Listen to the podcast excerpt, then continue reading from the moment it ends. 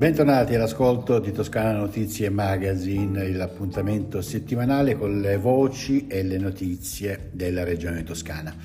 A cinque mesi dall'alluvione che ha colpito l'Alto Mugello, il generale Francesco Paolo Figliolo ha fatto il punto della situazione a Firenze nel corso di un incontro voluto dal presidente Eugenio Giani in qualità di subcommissario per un momento di verifica collegiale.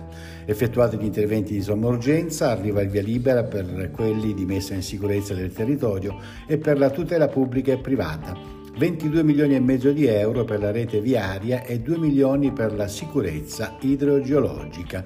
L'incontro si è tenuto a Palazzo Strozzi Sagrati ed è avvenuto in seguito ad una mattinata di sopralluoghi. Al tavolo, accanto al presidente Gianni e al generale Figliuolo, l'assessore regionale alla protezione civile Mogna Monni, il sindaco di Firenze dell'area metropolitana Dario Nardella e i sindaci di Marradi, Palazzuolo sul Segno, San Godenzo, Firenzuola e Londa. Parliamo ora di sanità. Cresce il volume degli interventi chirurgici nei primi sei mesi del 2023. A rivelarlo sono i dati di monitoraggio interno della Regione Toscana che registrano un aumento dell'11% su quelli in elezione, ovvero quelli programmati, che in numeri corrispondono a circa 10.000 interventi in più.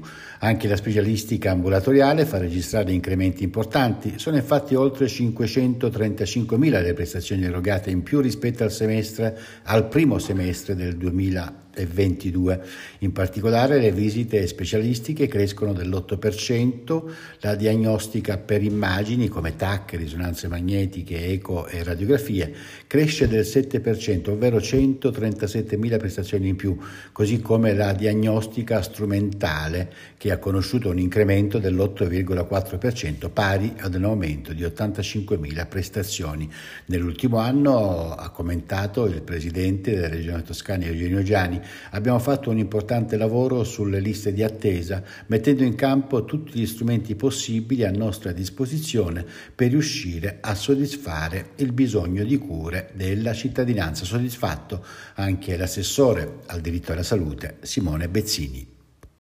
Next Generation Fest al via la seconda edizione dalle 10 di sabato 21 ottobre al Teatro del Maggio di Firenze, il nuovo appuntamento con l'evento della Generazione Z, organizzato da Regione Toscana e Giovani Sì sotto l'alto patrocinio del Parlamento europeo.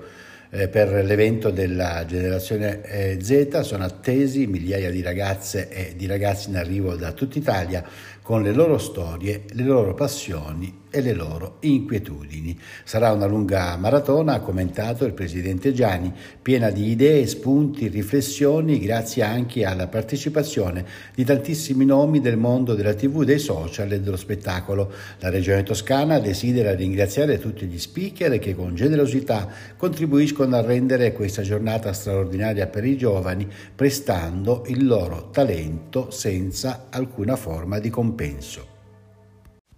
Gli interventi sono gli ultimi di un complesso programma di adeguamento delle difese arginali del torrente Marina, dal ponte dell'autostrada 11 fino al ponte della linea ferroviaria Firenze-Bologna, nei comuni di Calenzano e Campi Bisenzio, che negli ultimi anni ha visto finanziare e realizzare lavori per 14 milioni di euro.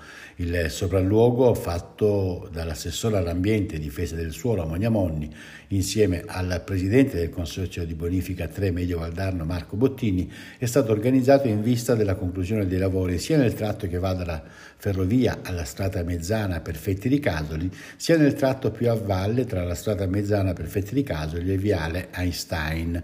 L'ente attuatore in avvallimento per la regione toscana è il consorzio di bonifica 3 Medio Valdarno che su un totale di 3 milioni di euro cofinanzia con risorse proprie per 380 mila euro. Il completamento dei lavori è previsto entro la fine dell'anno.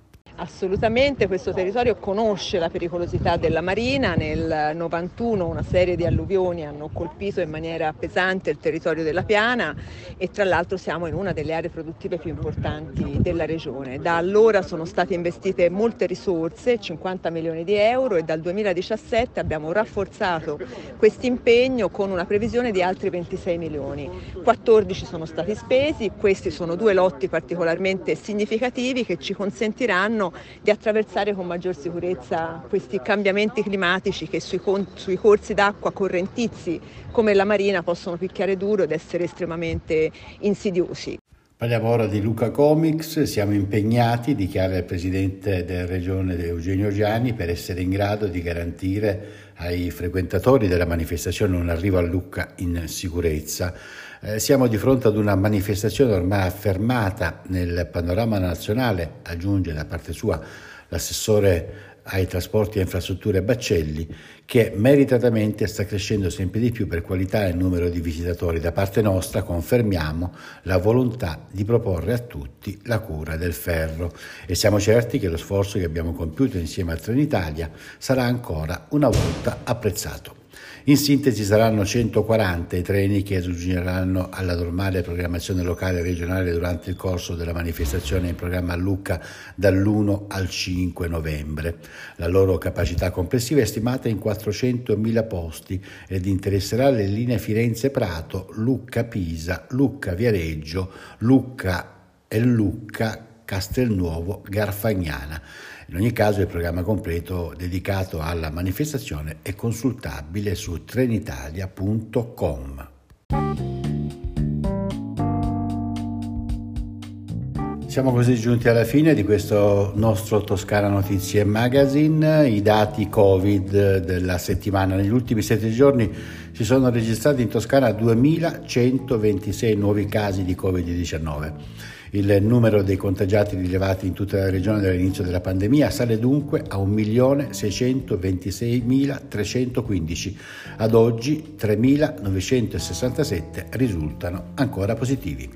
Si conclude il nostro appuntamento. Un buon ascolto dalla redazione di Toscana Notizie. A risentirci da Osvaldo Sabato.